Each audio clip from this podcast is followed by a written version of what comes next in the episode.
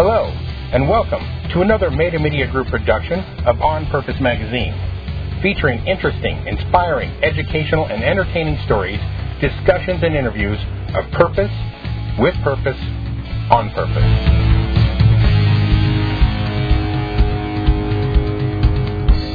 Hello, everybody. This is Jacob Unitarian with On Purpose Magazine, and today we're speaking to the incredible Alexander Westgarth. How you doing, Alexander? Good morning. Very well. Um, yeah. Hi. Hi. So, surfer. I, we were just talking about you going out and you live. You're in Venice, California. You went out surfing the other day. Uh, you're a Brit, a surfing Brit. That's pretty cool. Well, yeah. I'm. I'm. I'm I mean, I wouldn't. I wouldn't really call myself a surfer yet. I'm trying.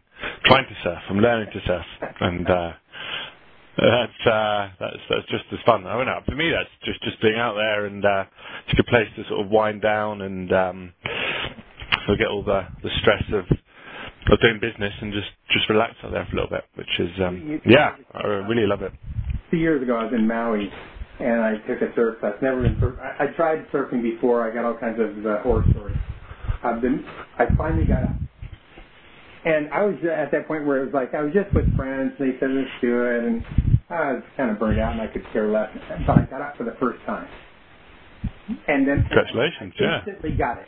You know what I'm saying? I'm up there, Yeah. I'm, and I'm staying up, and I'm going, and I'm going. This is so freaking cool. How, how wonderful. So I want to do it again. yeah. But um, also, I understand. I heard uh, somebody said, and it's hard to find your bio on on uh, um, around, but uh, you also a violin Oh, yeah? maker or a violin player. I heard maker. Well, yeah, both actually. Um, I my, my my younger brother's a composer. He studied to be a composer, so he's always had a um, a, a musical family and uh, brought up with a piano and uh, no TV, no radio in the house, and so it was uh, play the piano, play music, and sort of entertain ourselves. That's how I was brought up, and uh, so I played the violin my my whole yeah an hour a day as from a young kid, and um, then I. Uh, I, I, I got into sort of the wine industry in my early twenties, and uh, sort of come mid mid twenties, I was uh, yeah a little bit confused what I wanted to do with myself, and um, I hadn't had a degree, and uh, I decided upon doing a, a violin making um, bachelor of science, and so I, I did that and uh, kept the you know the, the wine going at the side, and um, yeah, I mean, it's, it's a, it was it was a challenge really. That was that was what was fun about it, and um, Well, yeah, it takes a lot. It- The artistry of making a violin's got to be intense.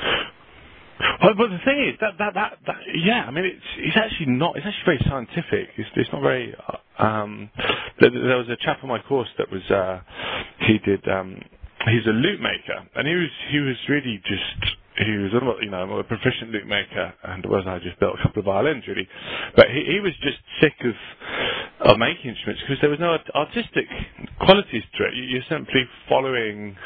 Um, you're trying to replicate historical instruments, and it's Right. it's all down to the, the millimeter thicknesses of different parts of the instrument, and um, there's not much artistic interpretation there. Really, it's more. Um, it's more, more just trying to copy it to an exact science, which is um, which is actually it's actually not that that tricky as long as you follow every single process and, and do it very slowly. Detailed. Yeah, And that kind of leads us and be to be slow about it, you know. Right. Uh, and that kind Yeah. of leads us into what you're what you're what you're doing now, because you, you you touched on it a second ago, and that is wine.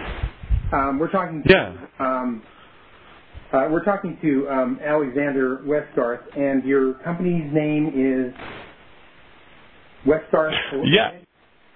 Yeah, I mean, I'm incorporated with Westgarth Wine Investment Brokers, and uh, I've got uh, doing business as Westgarth, just so it's slightly easier to. Uh, um, but yeah, it, but basically, um, well, I spent my my um, I'm in my 30s now. I spent my 20s. Um, much every every penny I've earned in my my life as, as a as a young man has been involved in selling um, the finest wines in the world as an asset. And that's what, And um, because I don't think a lot of people really realize. Um, can you hear me better? I just put my microphone on. That helps. Yeah, I could hear you before, but yeah. anyway, um, a lot of people don't realize that uh, wine is a is a huge investment industry with um, some great returns, and, and from the research I've done, great returns even when the stock market fell. And uh, so, I mean, you're you're it could be a vehicle that people more and more people should be looking at. Is that true? Yeah, I mean it's um, it's always been there as a vehicle of capital growth, but it's kind of sort of been hidden. I mean, uh, it's been an aristocratical um, process of being able to purchase and drink your wines for free. I mean, that is how the market has originated, where, where these wines need to be aged uh, until they reach their, reach their optimum drinking. And uh, if you sell on half of those wines, then you can um, buy the, the next upcoming vintage and and so sort of roll this portfolio around and get a free um, become an alcoholic for free. You know. There you go. I think, and I, yeah. I think a lot of people uh, think that you buy a bottle of wine and then you put it away and that you collect. But I understand collectors actually who are buying wine are actually buying in the case. Is that correct? Yeah, well, I mean, the you can. I think I think over here um, in America, buying wine when it's young and storing it to drink is a lots of people do it. I mean, it's, it's, a, it's a huge, it's a very big established market, and certainly in California, I mean, everyone loves their wine here. Um, but when it comes time to reselling that wine that's been stored in your cellar, um, you can fall into difficulties if it hasn't been maintained properly. Right. Um, which is where the, the UK market is different because you can trade wines in England um, before any taxes or duties have been paid on them. Mm-hmm. So what, what that means is that the government have to regulate these warehouses to make sure you're not taking wine in or out without paying a 20% tax. So you have a government authority making sure that the, the warehouses are, you know, the, the, the, doors are opened or closed when they choose fit. You know, whereas uh, over here, you hear horror stories of, of, of you know, wine being bottled as something else, and um, and also horror stories of people looking after their wine and thinking they've got you know beautiful wine to drink, and then realizing that when it's opened, it's it's vinegar. Right. And that, that's because it hasn't been maintained properly. Well, yeah. and, uh, I know they have great wine storage lockers here in Southern California. I know that, and uh, but you you really um, I think you recommend uh, a few lockers overseas that are your favorites. Uh, and is, is that because they're not really well, moved that much? Well, yeah. I mean, I, I don't. I mean, did, did you just going from LAX to the locker facility in the summer in a in a three-hour traffic jam can ruin that that bottle of wine's life. Wow you know, it, it, we live in the desert here, and uh, just a couple of degrees of movement um, in the temperature of, of, the bottle of wine can can, can damage it. Um, so, yeah, and there's also uh, England's famous for its rain, of course. So we've got great humidity there. Mm-hmm. um, so, but yeah, I mean, it's um, England has uh, an 800-year-old history of, of importing wine from Bordeaux. Mm-hmm. Um, Eleanor of Aquitaine um, marries a English king, and England actually owned Bordeaux for 300 years. Mm. Um, and so that was back in, forgive me if my dates aren't perfect, but 12th century, 13th, 14th century, something like that. And so right from then, we, there was a, a relationship between um, English merchants and Bordeaux. And there was actually accounts of uh, English wine merchants actually loaning money to to uh, kings and queens because they were very very wealthy at the time. It was uh, it was the second most traded commodity after uh, after wool at one point. I read. So it was a, it was a very established market, and uh, um, and so we've always, uh, you know, in, in England, there's always had these these relationships um, with you know with Bordeaux, mm-hmm. and um, it, it's it's about being you know having the access to the wines, you know, being able to get get them, being able to buy them in, in their first tranche, you know, when they're first released, and get, be able to get hold of them. And, um, but let me ask you because um, sometimes with and I understand what you're saying, but sometimes when you're talking about wine investment, is it always about the quality of the wine as much as it is about uh, the name? Sometimes, sure. especially in the in the premium category. Yeah, I mean, I think it's a, it's a very valid question. and um, I, th- I think that that has shifted in the last decade. Um, ten years ago, it was you know wines, sniffs and spits were um, were judged by Robert Parker Jr., your American wine critic over here, and uh, Mhm. he he could ru- ruin a chateau or make or break a chateau, um, and that has kind of shifted recently. Um, the emergence of Asia's interest in the market has has it's basically turned to a more of a brand driven driven market, and it always was brand driven, but um, the the scores now are not quite so important as they were. But it's um, it's about working out the score in comparison to its price. Yes, and and, and, I know there's a couple Yeah. um, websites that you talk about. Uh, if you might mention them, uh, where you can find out the wholesale and the retail cost of wine, when especially when you're dealing with uh, looking at wines to um, to purchase as an investment. Yeah. Um, well, there's there's one uh, website called Wine Searcher, Mm-hmm. and it's wine-searcher.com. Um, and that's uh, a website that basically um, hi- that basically gives you all the prices of uh, merchants that have that particular wine for sale. So you, you Mhm. type in the wine, you take, type in the vintage, and uh, it will show you where that wine is um, and who, who has it and how much it's for. And then um, there's another website called LiveX, L-I-V-E-X, which is London International Vintners Exchange, which is an exchange for merchants to trade on. Um, and so you have to be a, merchant with, um, with, you know, a history of books, you know, you have to have two years books and uh, Mhm. recommendations in the industry to be, um, uh, you know, to, to trade on, on the exchange.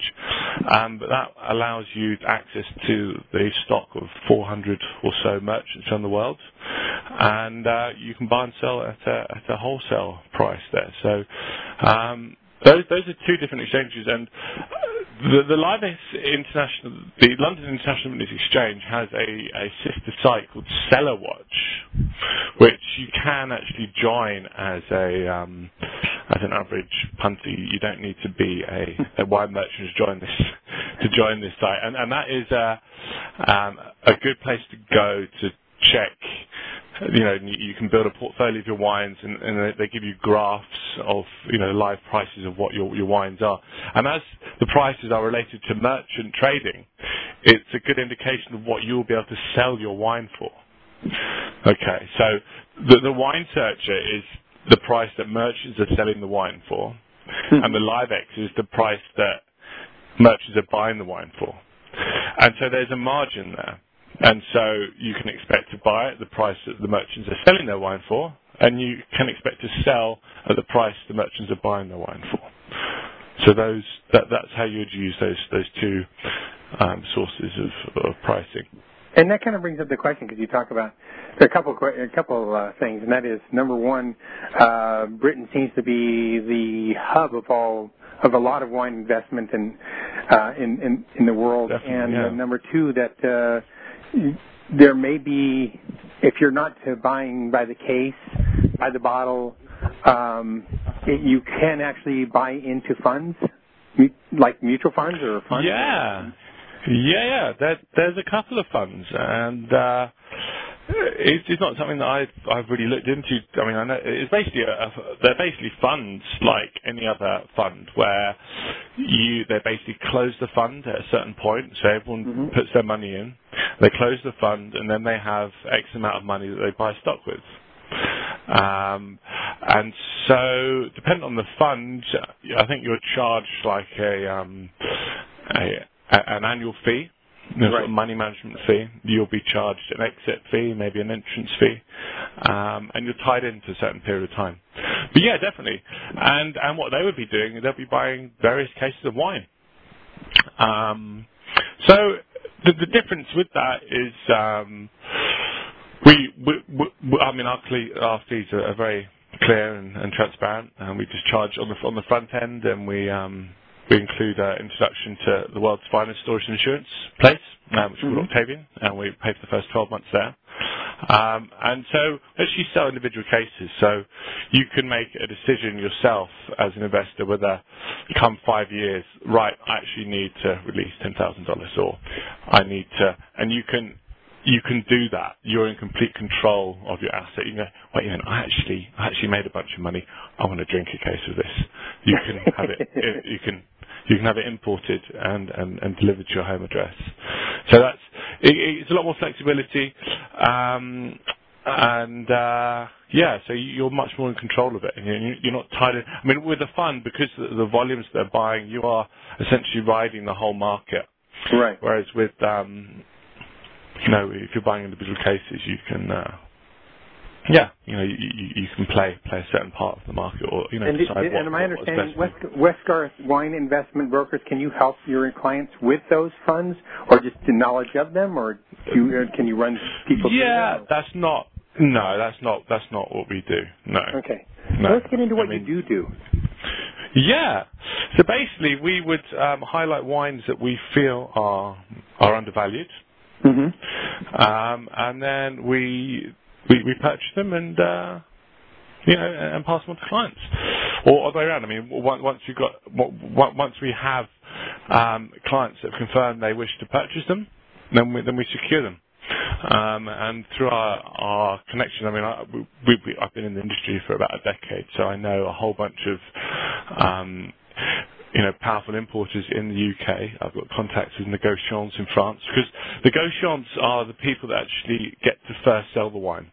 So the chateaus don't actually sell the wines themselves. So the negociants sell them, um, and then they they get shipped over to England. Mm-hmm. And there's importers that will import huge quantities from the negociants, so you, sometimes you get better prices from them. And so with, with, with, our connections there, we can then, we first highlight a wine that we feel is undervalued, and we'll do that by either a price per Parker score or a price per a score. So you basically get the price, you divide it by the score, and uh, and you basically want the the least the least number. Um, so that's sort of one very elementary sort of way of highlighting a, a a case. And then there's different factors. Obviously, you want um, a, a, classic vintage year is going to be slightly more expensive. Um, we're, we're, only focusing on the top five Bordeaux wines at the moment. Um, and what are those? The market's, the market's undervalued. So in 1855, mm-hmm. um, Napoleon III show, wanted to um, categorize Bordeaux in, so that he could showcase it for the Great Exhibition, which was okay. where the Eiffel Tower was launched and and uh, yeah, so it was a great exhibition showcasing France to the world. And it was judged by merchants of the time on quality and price. Um, the, the, the Bordeaux was, was, divided into growths, and there was five of them. So there's first growth, second growth, third, fourth, and fifth. And the first growths were the the best wines, and the fifth growths were the least favourable wines. So at that time, they actually divided, they actually categorised the left, the left bank of, of Bordeaux. The right bank at that time wasn't did, wasn't producing wine calibre enough. Um, so they, they need to produce, they, they need to categorise the left, the left bank, and um, there was four first growth wines then. So there was Margaux, Latour, Haut-Brion, and um, Margaux, Latour, Haut-Brion, and Lafite, mm-hmm. the top four. Um, and then the, there's one wine that's been Hello? upgraded into a fifth growth. Hi, sorry. can you hear me? Cut, yeah, you got cut off for a second. Oh yeah, hi. Sorry. Um, so then there was um, there's one one wine that's actually been upgraded since then, which is the Mouton Rothschild. And that was because uh, they, they petitioned for about 50 years trying to get it upgraded, and they commissioned famous artists of the period to do the labeling. So Picasso, Warhol, Dali, and a whole bunch of people since then have actually produced the label for, for the Mouton. So Mouton's got this antiquity value with, with famous artists having having done the label. So th- those are the five first growth wines. So you've got Margaux, Mouton, Haut-Brion, Latour, and Lafite. And um, they are so established as being the very best wines in terms of a, a strong financial return. They actually have their own index on the London International Vintners Exchange. It's called the Livex 50. And the Livex 50 tracks those five wines over the last 10 vintages. And so that, that, that becomes that creates the 50, the 50 wines, and um, that tends to way outperform the Live-X 100, which which tracks the, the top 100 wines. Um, so the market's actually come down over the last 18 months. Um, so right now we're focusing on those, those five first growth wines. Mhm. Um, had ha- had the market been high, we would then look for, for other wines that were undervalued, and we would not focus on the first growth quite so much. Okay. Um, but certainly for, for, for a first foray, it's that is definitely where where you start. I mean, there, there's no there's no question whatsoever about that. But in those can wines, um, as Yeah. I've been reading from returns, um, uh, returns over since 1950 overall, 15 percent. Um, and you know, and that's um, up and down, but that's that's since 1950, um, averaging 15 percent. But in the larger Yeah. wines, the the top premium wines you're talking about, uh, and, the, and the top 50, uh, the the returns can be much more. So uh, you say the market's down now, but uh, we're talking um, uh, that, Yeah. that wines have has moved up in such a short time so high that the the drop is probably in, is it significant or insignificant? Do you think? Well, I mean, the, the, main drop over the last 24 months has been Lafite, and some of those have come down about sort of 50% in price, um, which means you need to see a 100% return for them to get back to where they were.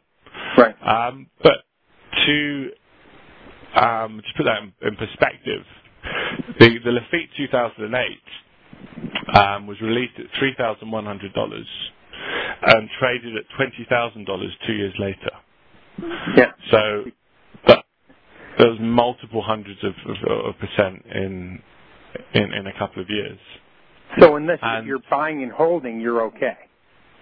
Yeah, that's that that's that's what I tell to that's what I tell to everybody. I say, you know, if you're comfortable to hold for the hold the wine for three to five years, the Mhm. chances are extremely good that you're going to make money.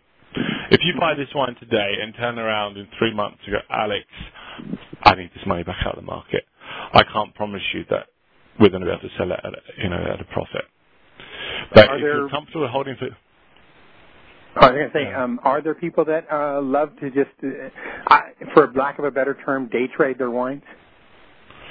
Yeah, I mean, I you know, no, day, day trading doesn't exist. I mean, no, it, it doesn't. I mean, it's, it's- some people might come in and out within sort of six months or so, but um, yeah, I mean, just put in perspective, um, the, the 2009 vintage was regraded by by Parker, and um, it was an amazing vintage when it was in the bottle, and uh, it actually added 100 million pounds to the value of the vintage by his regrading. Mm-hmm. Um, but he graded the wines, and it took about two months before that 100 million was added. So although the, the, the scores were out that that one evening, it took a few months for the prices to. So yeah, so holding is much smarter. Yeah, because I mean the, the is changing, and we have got this this London International Vintners Exchange now, where you can, um, you know, where merchants can sort of buy and sell on a platform, um, but you can't you, you can't do that. You can't trade on a platform like like you can on, you know, with other assets. So there's no, it's it it, it takes a longer period of time. You know, you have to, so it's a slower process. You have to wait for the wine to be delivered, and it take, it's longer. Yeah, so let me ask you this, because um, please. since wine is a, if we're we're looking at wine as a commodity, correct? Yeah, yeah. So um, can you do futures? Well, yes. Uh, futures in wine has actually got a different sort of its own terminology. Um, a future in wine is actually known as en primeur in Europe. Mm-hmm. And that is when you're buying wine whilst it's still in the barrel. And so you're actually buying it. But you're not buying futures in the sense that you would buy uh, uh, another financial asset as a future. You, You're Right. not. Tr- there's no system in place where you're promising to buy this asset at that price. Mm-hmm. That's that doesn't exist. It, a fut- it's actually called futures uh, only in America actually, uh, um, but the rest of the world is called. Where you're actually buying wine while it's still in the barrel, but you're not going to get it until it's bottled, which is 18, 24 months later. Um, so you is, purchase is the reason for doing that getting it at a much more desired rate, possibly than when it's already bottled? Because now it's a given Yeah. when it's in the bottle that it's going to be much more stable than when it's in the when it's in a Well, right? exactly. Yeah, exactly. You, you, you've hit the nail on the head. Um, it, it, the, the aging process is is more rigorous in the barrel, and the, the wine changes more. Mhm. So you've also got the, the critics still out, and they don't really know exactly when it, what what the quality is going to be. Right. But it's you know it's um every year the chateaus are trying to sell their wines as much as they can. And so there's this conflict of the merchants buying the wine or or snubbing it. And every year that there's that there's that same battle going on. So it's how cheap are the are the negotiants re- releasing the wine for, and and waiting for the critics to give their score. And then the critics tend to score the wine. Um, I mean, Robert Parker, who's he is he's kind of aging now, but he, he's definitely the, the the world's most influential critic. Um, and he he would score the en primeur. It's basically released around now. Right now, the 2012 is being released. Mhm. So it was the, the grape was grown in 2012. It's been um, it's been in the barrel since you know the, the, a few months now, um, but it's actually big, being up big, up for sale as we speak. And last week there's new chateaus releasing that en primeur, and so Parker score hasn't been rela- released yet on the um, on, on the 2012. So th- this year they're actually releasing the wine before the scores come out. Which is Right. always a bit scary. you know, you know that it's not a great vintage when they do that. no, and it, can, and it can still change. Yeah. You. you you can't hang your hat on that. Exactly. Yeah, and then so ne- in 12 months' time, so Park, Robert Parker's going to release the scores any day now, or he might actually, yeah, any day now, and then um, he will release them again in 12 months, and then when they're bottled in 24 months, he'll have a bottle score, and those scores can change, and uh, and thus the value the value can change as well. Um, so yeah, it's certainly part of a of a portfolio to buy to buy on promoted by futures. But Right. what we found over the last the last recent years is that they're coming up more and more expensive. So you can. Uh, 2012 is a bad example because it's actually very fairly priced, but um, you, you can actually often buy old wine that's ready to drink uh, uh, less value than, than wine that's coming out on, in en primeur and futures. So it's a question of, to me, it's a question of finding wines that present value and will rise in value. Well, that's why we want to talk to Alexander Yeah, uh, Yeah. you, Alexander, because well, I like what you do anyway. Because I, I always think that I mean, whether I'm in wine market or any market, I'm looking for the I'm looking for those undervalued opportunities. yeah. I mean, And, there, uh, there's, there's there's two ways of buying wine. You can either buy like a momentum purchase where a wine is doing really well and, and you buy into it because everyone's going crazy about it, or you can find something that presents value. And I I, I tend to see better returns by by going for the the least. I, I, I like to find first growth wines that are scored 95 or above points by Parker that are from the the last decade. I don't want wines that are 20 years old because they're getting old now. You know, I want wines that are five, six, seven, eight years old. Um, and find the least expensive, first, you know, option there. Mm-hmm. And uh, and that and that's it. That's where we find that the best the best return. But wine, if you if you just think about, about wine as an asset and, and how it can relate to a portfolio, um, by by buying these these, these very top wines in the world, these, these top Bordeaux, you're guaranteeing yourself that the people that that drink the wine at the end are very wealthy. Mm-hmm. And typically, wealthy people have a very stable lifestyle. Yes. So, so typically, it, it's these people always have the money to do so, and so you, you're playing a wealth disparity. You're you're playing, uh, you're speculating that the wealthier are going to get wealthier. Well, Um, according to everything I've read, the wealthier are are always getting wealthier, and uh, that's not going to change very anytime soon. Well, yeah, I mean that that is what that is what this market is. It, it, it's it's um, basically take you know getting your hands on something that the the world's wealthiest want, Right. and uh, that that is why it's so stable in my view. I mean, I think that's why it's such a, and that's also why it tends to be relatively unattached by, you know, by economical conditions. Well, let, let me, let Um, me talk. Um, oh, go ahead. I'll let me. Fin- I'll let you finish your thought. You know, please. No, that's fine. No, that was it. Yeah.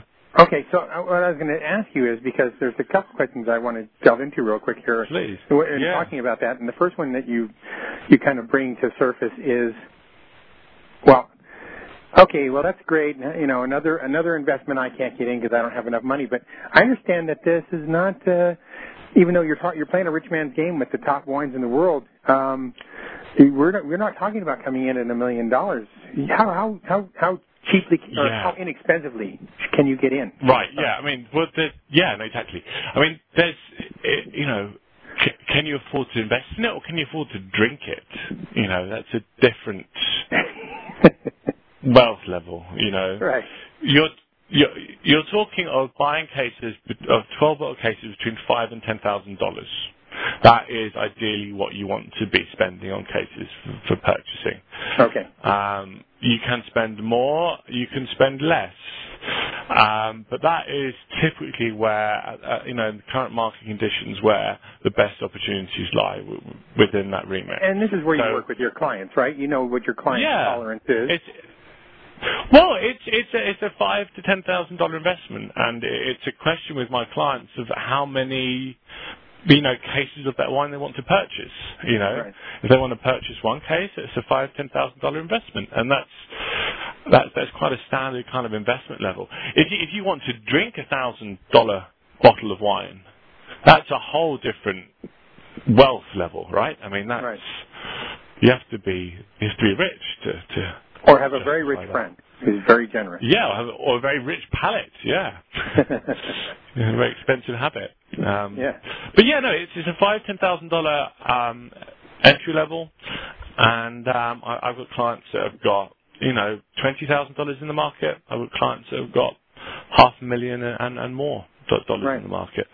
And so it's a question of, uh, I mean, I, I think it's important to realise that, as I mentioned before, it, it's not an overnight market. It's a three, five, ten year hold. hmm Um, and uh, as long as you're comfortable to put your money away for three to five years, it, it's a market that's got a history of being very, very stable and Right. producing very, very good returns. Um, Any tax advantages at all to speak of? That, that, that, yes, slightly, but, but not, but not for America, unfortunately. I i in the UK, it's exempt from capital gains tax, Hmm. which is another reason why the market is, is flourished there. Um, so, because wine is deemed to be perishable under 50 years, um, it's it's not taxable; it's a wasting asset.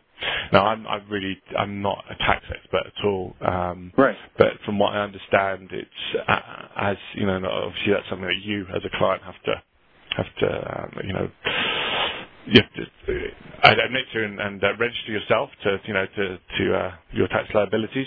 Um, but I understand that you that you have your, your normal capital gains tax. Um, you have, you have to pay unless you've got some really sneaky accountant somewhere that, that somehow sets you up as an entity in the U, as an entity in the UK. But There you go. I I don't know anything about that. It's not. well, you said you you said your disclaimer, Alexander. So. Yeah, I'm trying to disclaim quite quite clearly exactly. It's not, it's not my remit. Okay, I so can this I I can yeah. Oh, go ahead.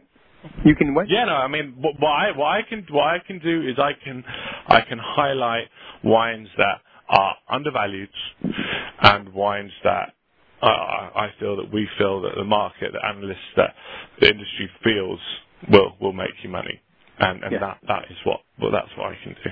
That's what I've got a history of doing. Very Uh, good. Tax, nothing to do with me.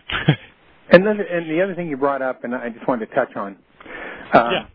uh, and that is because where where you deal in is um, is in those top wines. Um, yeah. but you know, everybody was going to everybody's going to ask or wondering, I'm sure. Okay, what about? I mean, the wine industry has has, has grown a billion fold in the last few years, uh, last few decades, especially California and you know um, wine. Yeah. Why um, why are you not dealing in those wines, and why is the is there an industry there, but you're you're just not playing in it, or what, what's going on? Yeah, but there is an industry there. Um, An investment industry. Excuse me. yeah, no, there is. I mean, if you look at Screaming Eagle and Opus One and the price history hmm of those wines, you'll find that some of the wines doubled in value. Some may have gone up two, three times in value. If you look at Lafite Rothschilds, you can find examples where it's gone up 10,000%, 20,000%. Right. And so it, it, there's no comparison there for me.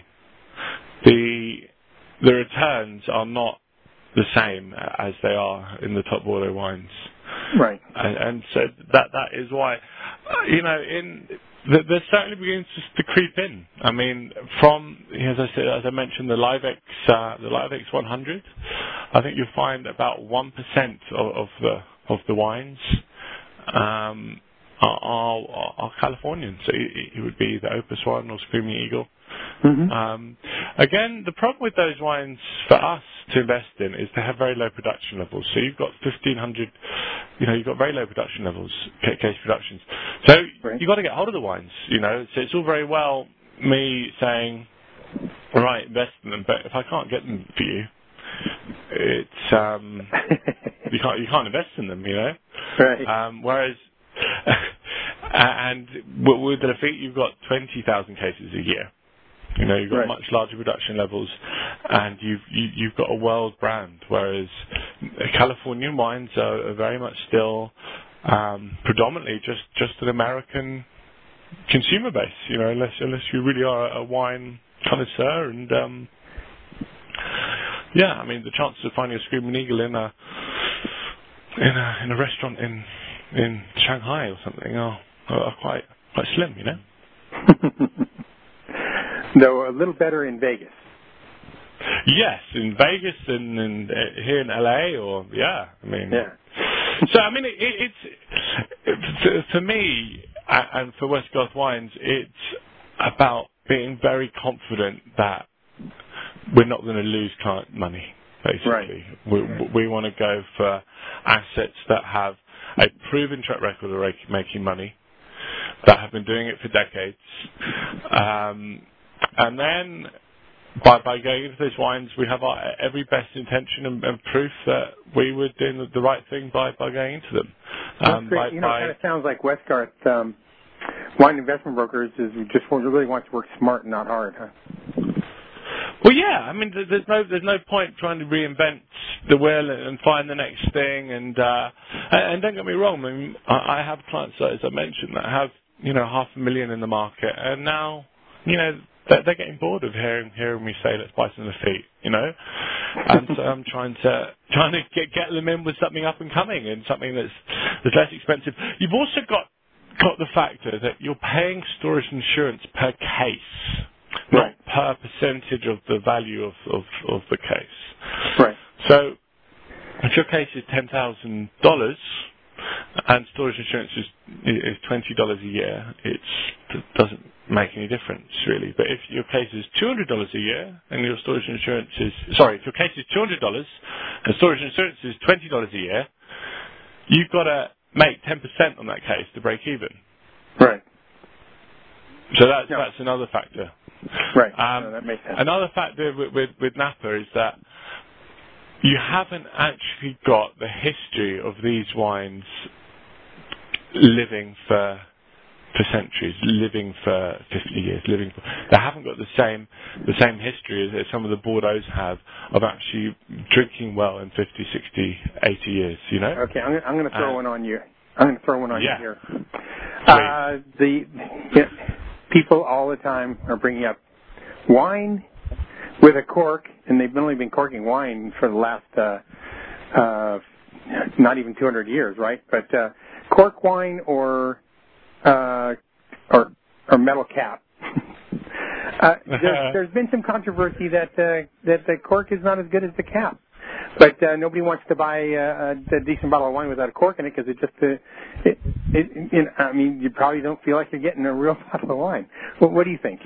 What have you heard? Um, I, I, I just leave that to the- the decision of the people that make the wine. I mean, I, I I'm not, I, I don't know, to be honest. I, I, I really try and not and not be an expert in wine, but more just an expert in the price of the wines. Right. Okay. To be an to, to be an expert in, the, in, the, in the different wines is a whole is a whole minefield. So if the wine And, with the uh, cap on it is is is the, is the good buy, you don't care.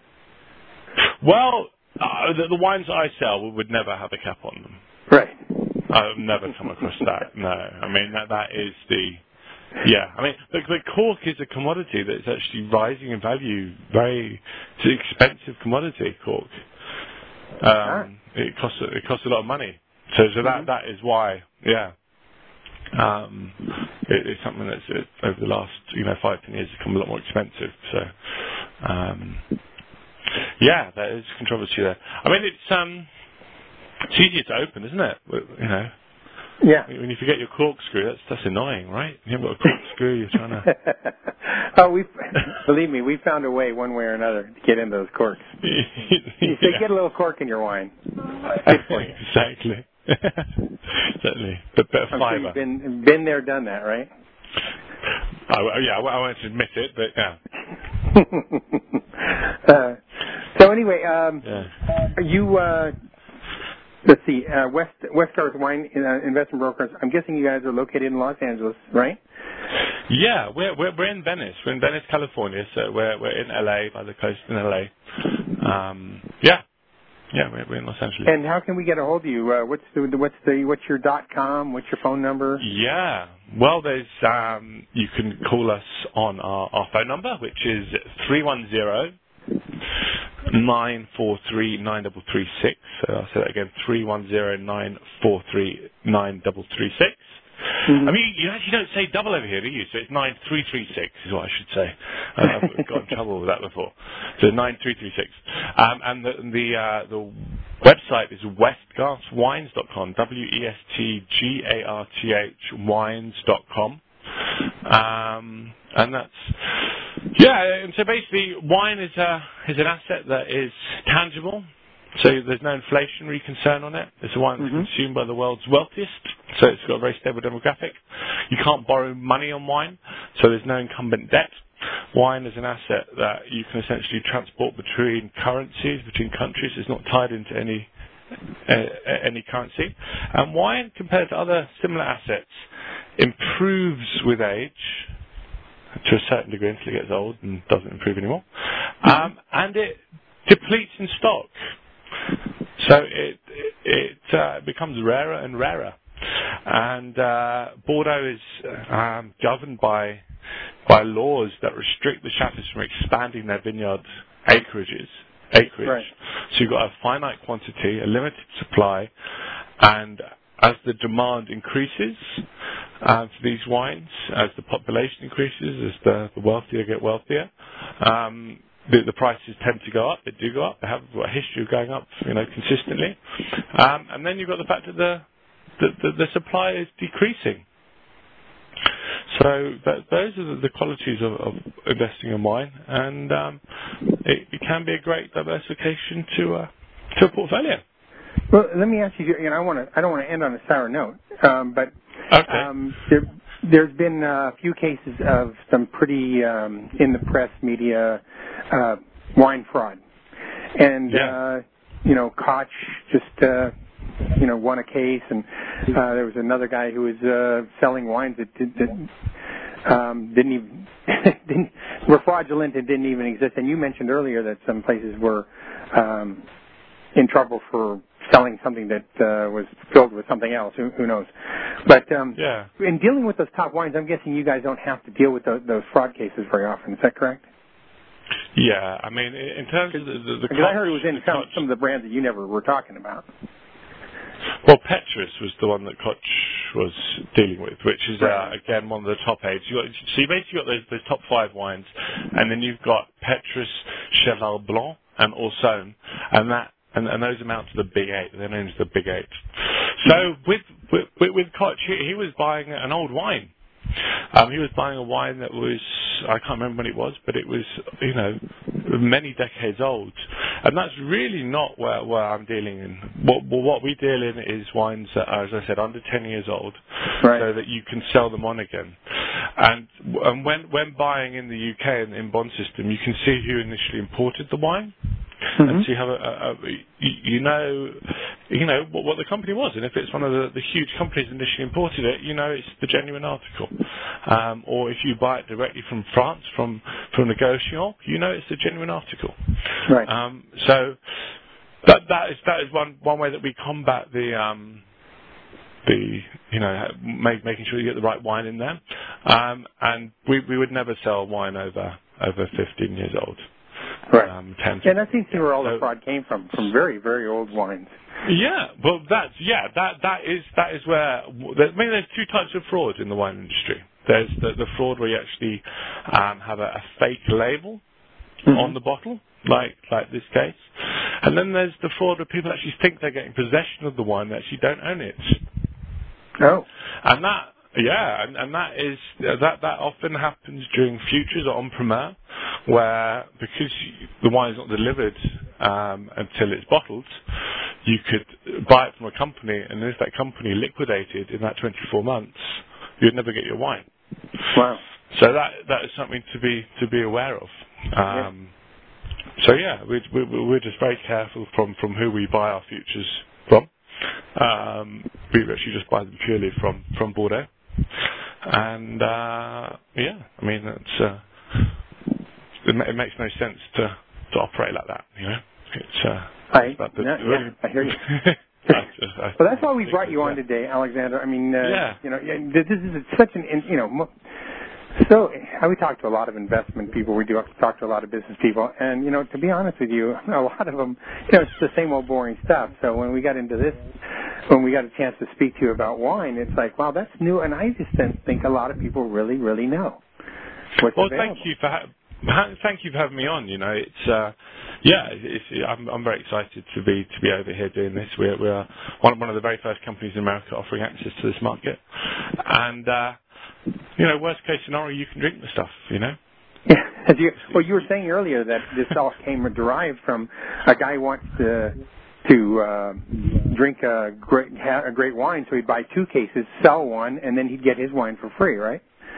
Exactly. I mean, and, and that's and, and, and that, that, that's certainly what you can do. There, there's a company called Seabrooks who are a specialist um, international wine um, import, like the delivery service. Mm-hmm. You can build up a, a portfolio in the UK um, where it's got the perfect provenance in terms of when you want to re- sell it on again, it it will fetch the guaranteed market price without anyone having to look at the bottle and, and see whether it has been maintained properly.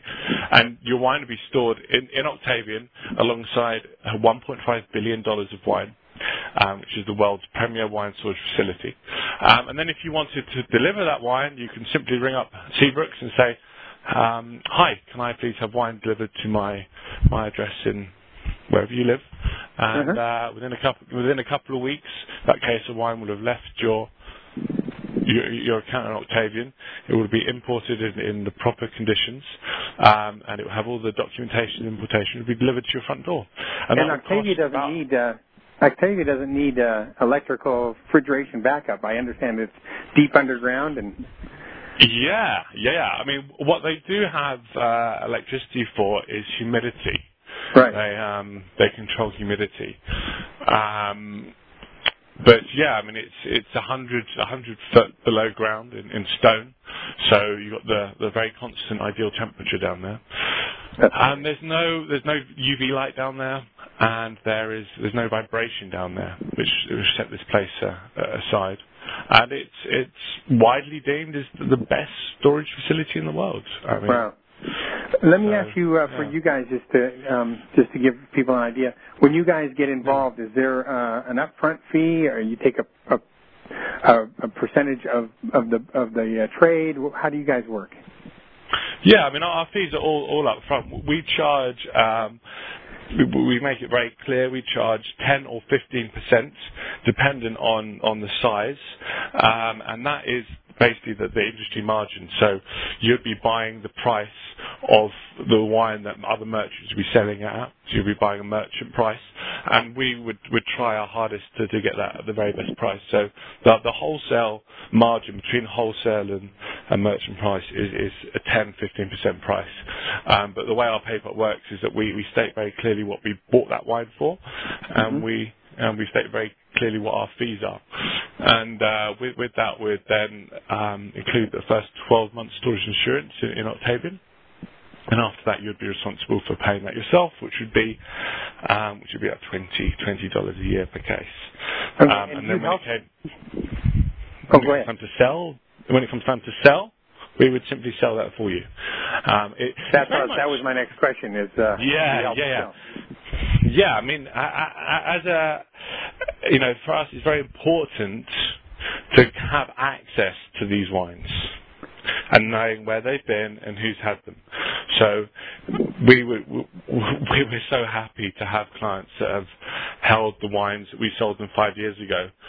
We know exactly where the wines have been.